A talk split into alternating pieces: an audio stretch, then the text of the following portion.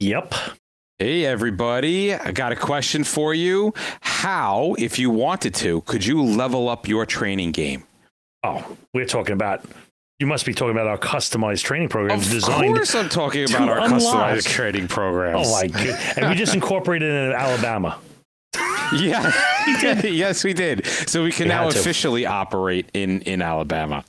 Yeah. But you know what? That's that brings you around to all. It's all about delivering the experience, the not just plain old off the shelf training. We make it engaging, hands on, and not boring. Yeah, our instructors are knowledgeable. They are fully engaged. They're literally the best in your field. Uh, and we honestly, personally train them and get them to the point that they are going to be able to transform your team's capabilities. So don't miss out on training with us. It's a journey in both personal and professional excellence. Yeah, so we are bringing everything in. Don't miss out. Go to the hazmatguys.com slash hire us. Reserve your spot because we were just talking about this before line. Uh, the spots are filling up fast. Yeah, yeah, they are. We're like six months out right now. So, um, we yeah. were we were literally just having conversations like, how do we tell people those are blackout dates now? yeah, like we have like eight eight classes going on the same day. So, anywho, we have some stuff coming up. The Battery Destroyers Club, uh, Part Deux, will be on the West Coast in San Diego, sunny downtown San Diego. Uh, more to come on that one, but that is going to be. Uh, something that I think we're actually participating in on February 20th, 21, 22 of 2024. And then we're going to have a wrap up um, kind of summary party um, like we did the last one and kind of see what we did, uh, discuss with the players what they pulled out of it. It should be a pretty good one.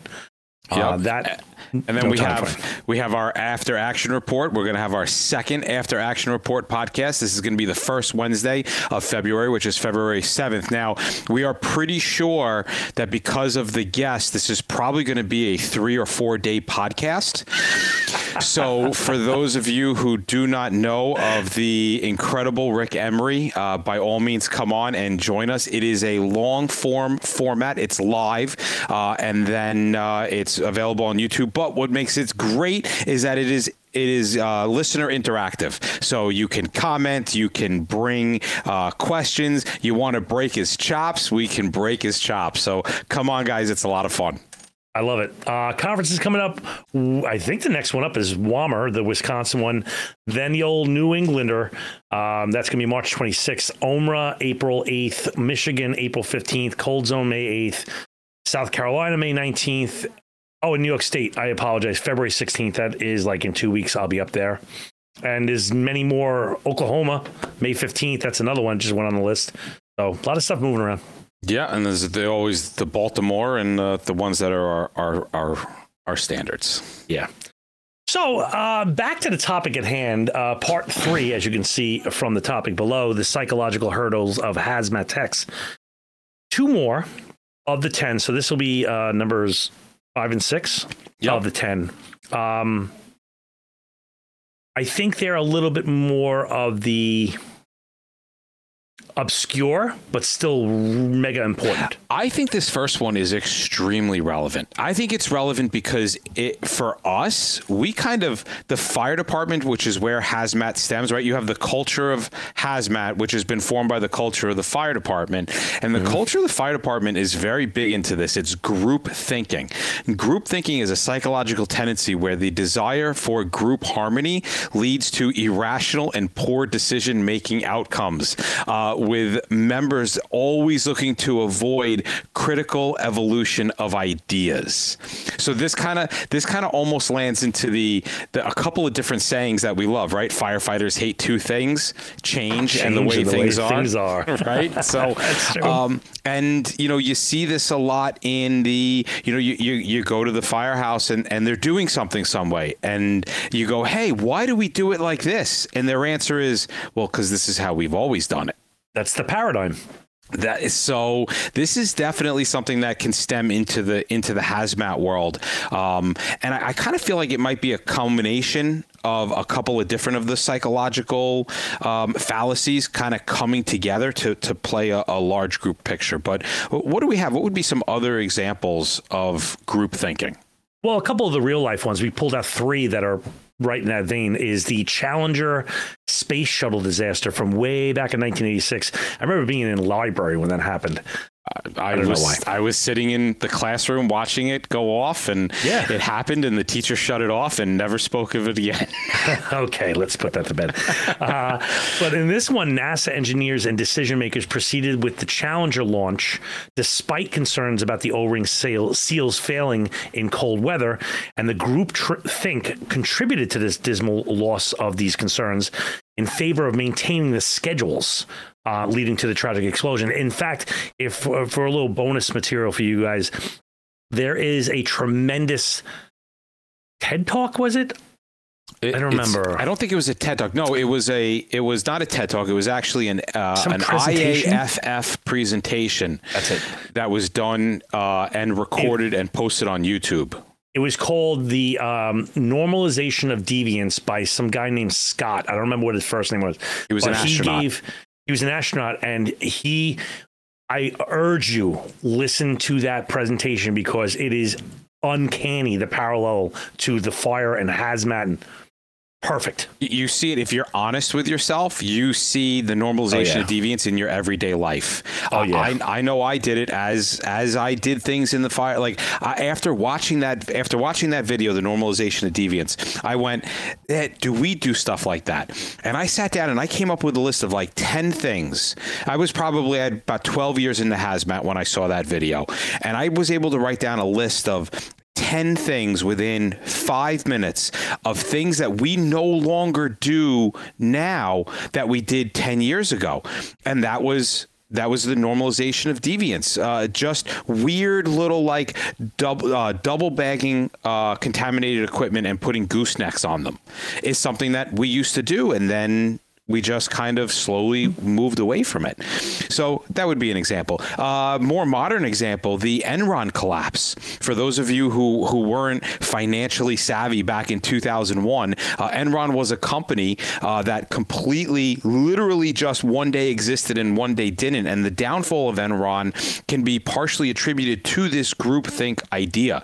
Uh, executives were uh, fostering a culture of conformity and uh, being super uncritical uh, towards. Um, uh, towards the uh, what would you call it? Um, if you have The a problem, acceptance. Yes, the acceptance of really, really bad, risky financial practices, which ultimately led to the company's fraudulent activity and a absolute total, total, total collapse. And probably the most recent is the Volkswagen emissions scandal of 2015, where this this this was another group think where the decision to install software in diesel engines to cheat emission tests, and that prevented the culture in the company. Well, that prevailing culture in the company discouraged dissenting opinions and prioritized conformity, leading to scandals. So hmm. It is what out do you, there. What do you mean it's not working properly? That was kind of that was a big one. That was a big one. Good for them. I'm, I'm Yeah. sorry. Good for them. Uh, all right. So, like these all, like all of these other um, fallacies, we want to try to think of some strategies that we can use to try to to try to beat them. And you're going to notice that there are similarities for a lot of them. It is amazing what proper communication and encouraging open dialogue can do. If you can create an environment where differing opinions are welcomed, not just welcomed, but accepted, talked about, and valued, you can do so much against a lot of these things, but you can definitely push back against this group thinking. Right. One of the things that we highly advocate for, and we say this all the time, is if somebody has an idea, then your job is to open up the machine gun on that idea and be the devil's advocate. And you have to challenge. And if that guy's idea stands up and it's still, after smoke clears and it's still there, then that's the idea. Yep, we were. I was literally just putting these uh, to practice in a, in an incident command class and a safety class that we're that we're currently teaching throughout January. So we literally we take these ideas and, and we teach them in class. This is part of keeping up on the latest and the the greatest in understanding and how to operate that you know we we we do all the time. Yeah. All right, before, I'm going to say this, and half the people are going to shut the podcast off. So let me please get through this before you turn it off. Diversifying your team. Now, before you go getting all like HR excited on me here. I am not referring to diversity in the way that you think I'm mm. referring to diversity, okay? I'm not referring to racial diversity or ethnic backgrounds or any of that nonsense. What I'm talking about when I say diversity is different types of backgrounds and viewpoints. So if I have if I want to have a diverse team, I have a guy like Bob who is extremely good with chemistry, right? He's he's mm-hmm. gone to school for chemistry, but then I also have the guy who's never stepped foot on a college campus, but he's phenomenal with tools. Yep. And he's great with things like plumbing and hands-on things. That's how you create a diverse team. And if you can accept their different backgrounds, and you can listen to, to things that people say. You turn around and you go, okay, this guy's a plumber, but you know what? I understand that this is where I'm limited. So please step up and and and give me your thoughts and your opinions. And even if his opinions start to meld into my area, just the fact that he's got a different viewpoint, a different place from which he's coming from, maybe he's got a completely different experience, or he's been in a similar situation and he knows what works and what doesn't work that's where diversifying your team comes into play. Yeah, and and having those not only diverse people, but people that are, will stand on their own, like independent thinkers that are like, I can, I'm encouraged to say stuff. Yeah, and you do that by by creating a, a structural kind of decision making hierarchy within your within your your organization because without that you're mm-hmm. going to de- people are going to develop their own way of communicating and their own culture within even a subculture so if you have that framework up there and it's coming from the top down then mm-hmm. you absolutely 100% are going to be able to avoid this fallacy and I think, uh, you know, everybody, you have to have the environment set up that there is no shame, shame. You know, like when, when somebody says something, you're like, oh, I can't believe. Like you'll see that a lot of times in like specifically fire departments or police departments where the new guy, you shut up. You got two ears and one eye, you know, mouth, and you listen twice as much as you. Li- it's like, no, we all need to plug into this thing. Right. And you know, not only do we all need to plug into it, but we may we need to make sure that other people are plugging into it. So when you're on scene, uh, and let's say you've got a subject matter expert from uh, the organization, another organization, or an industry representative is there, that's an external input that you absolutely want to seek out, and you want to integrate that outside perspective to try to challenge any of the internal consensus. I like that.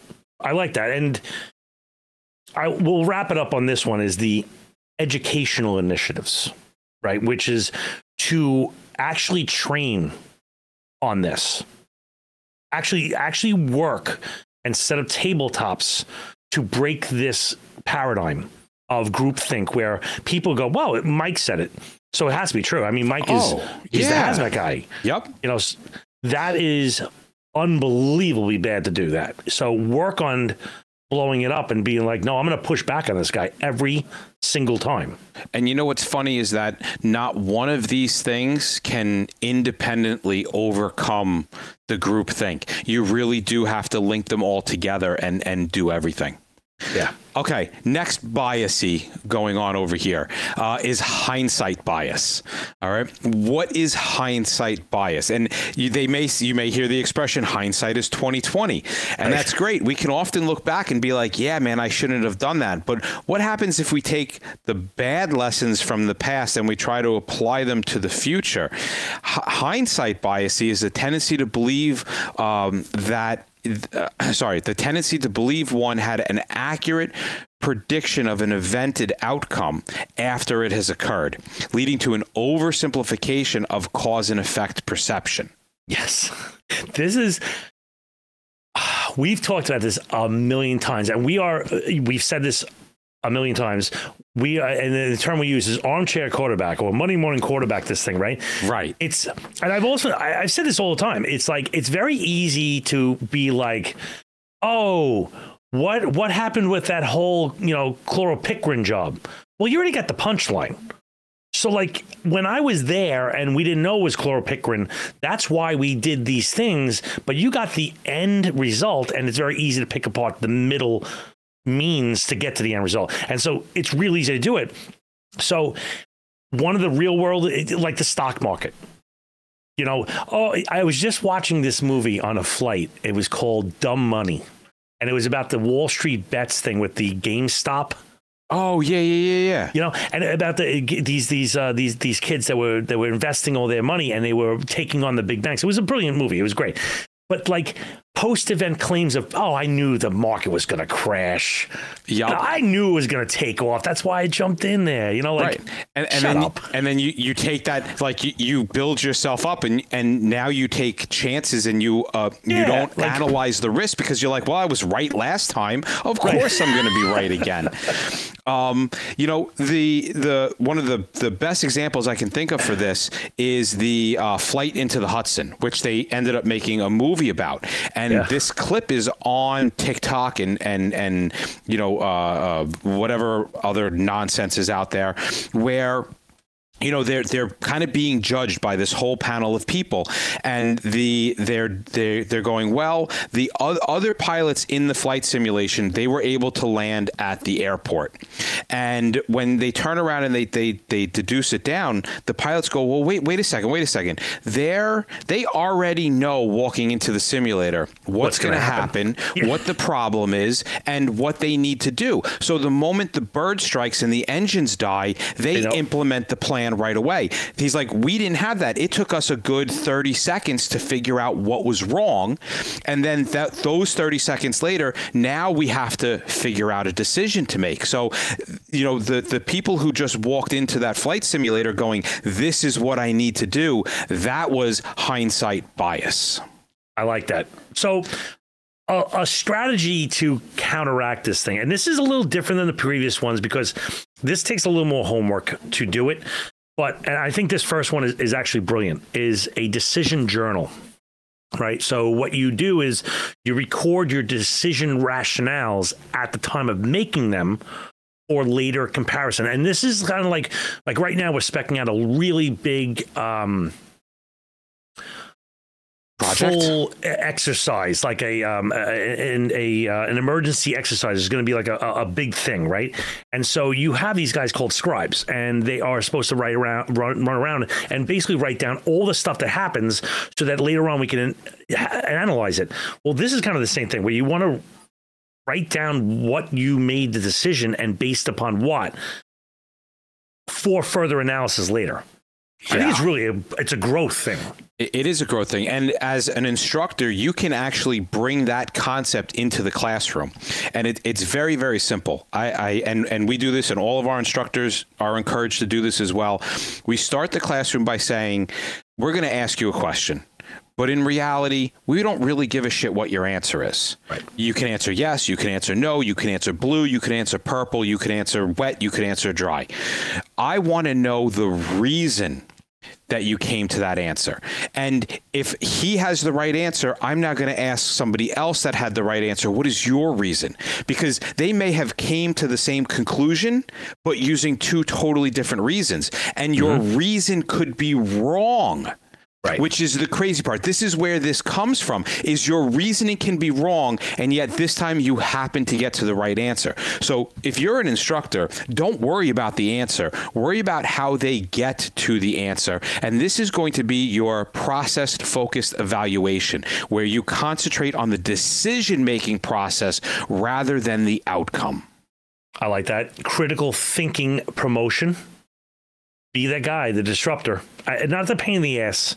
We, we know that guy. Damn it. But the guy that's like, you know, he thinks, and I hate to say out of the box because it's such a an overused term, but the guy that thinks unorthodox. Mm. He thinks of, of things and goes, well, what if we do it like this? The guy that's not afraid to break the power line. That's a good thing. That is a good thing. And we want to to try to get to that position where you are that guy, try to think probabilistically. I don't know if I pronounced that right. Probably that was perfect. You, that was perfect, right? You want to yeah. think in terms of probability because we know when we're doing risk analysis, when we're doing cost benefit analysis, when we're trying to figure out risk versus reward, all these kind of catchphrases that we throw around in hazmat that that nobody really actually, you know, fully embraces, they're all probabilistically thinking. Oh, I will get this one day. That was good. that was great. So it's practicing the outcome likelihood of an assessment. So, what is the likelihood that this action is going to cause this event? Because if I have a 25% chance of that likelihood, of that probability coming out, well, that means I got at least one other thing that needs to occur or could possibly occur. And I need to analyze that. I need to think about that. And I need to focus a plan in case that happens. we've said this before, but you want diverse perspectives, right? You want people, uh, you want plumbers, and you got you want the the weightlifters, and you want the chemists, and you want a diverse crowd of people for before question for before decision time is and then post decision time because you get to get the Ron Burgundy guy goes, boy, that escalated pretty quickly. you know, like like I didn't see that one coming. You know, like you need those guys. they kicked Baxter. All right. So, uh, another thing that can help fight this is learning about the past, right? Uh, We, we often will say history doesn't repeat itself, but it often rhymes. If you can turn around and you can look at prior case studies, hazmat is low frequency high risk. So it's not going to happen a lot. There's a good chance that you might only have one experience in X, Y, and Z. Well, why not seek out other people who have had that experience and learn from them prior to you being in a position where now you have to try to figure out what to do? Yeah, and even acknowledge complexity. And we, I know we've spoke about this because I've seen instructors do this, and it drives me up the wall. Is that you'll have instructors that are simplifiers and um, and and exaggerators, right? And they they'll take ah, you know, this whole physics thing is just quarks and bosons. It's like you just minimum people have PhDs that you did it Right. in one sentence. Like that's way too much over oversimplification. Or the guy will be like, "Yeah, we're just talking about pumps," and you know, like like three days, and you're like, well, "That's a you can't talk about pumps for three days. Like nobody No. can do that. That's insane." So understand that oversimplification of events in either historical or analytical reviews could be a bad thing. Acknowledge, embrace the complexity, and plug more people to break that apart and be better. Yeah, I, I think I think this stems. You know, you're if you're taking it from the point of view of of uh, of coming up with ideas, there's also the point of view of this complexity thing with acknowledging that something is more complex, and maybe just because you don't understand it doesn't mean it's wrong Right? right like there's there could be more to what's going on than what you simply see and understand and i see this a lot in the people that that are like flat earthers right? Where uh-huh. they you, you see like a picture of a horizon that's flat and they're like well see, that proves that the earth is flat. And it's like well yeah but you're not taking into account that this could be a fisheye lens. This could be a distortion of the photograph. Like you have to acknowledge things are a lot more complex than, than what oh. we think they are. Emails are coming in already. Oh God, I hope we don't have any flat earthers Oh, listening please. if to you this do, podcast. send me an email at mike at the hazmatguys.com. no, definitely not. Um, all right, we need to be open to feedback and debriefing. Right, the, the decision making process uh, and the expectations in the post event briefs. Um, we because this is where we're going to learn from from our mistakes. Nobody uh, except me and Bob do anything perfectly, so we need to make sure that uh, that if you're not me or Bob, that uh, you're, you're you're learning from your mistakes. I love it. And I think that does it for these two. We'll come back to the next one. The only thing I would like to say is uh, one of our longtime friends and sponsors is the Emer- Industrial Emergency Council, IEC. It's a nonprofit led by experts providing diverse emergency training for 40 plus years, collaborating with the fire department, police department, militaries, private sectors. Go check them out at iectraining.org or call 650-508-9008. We have no worry of deconflicting with this. We can do this. We can mention whatever we want. Absolutely.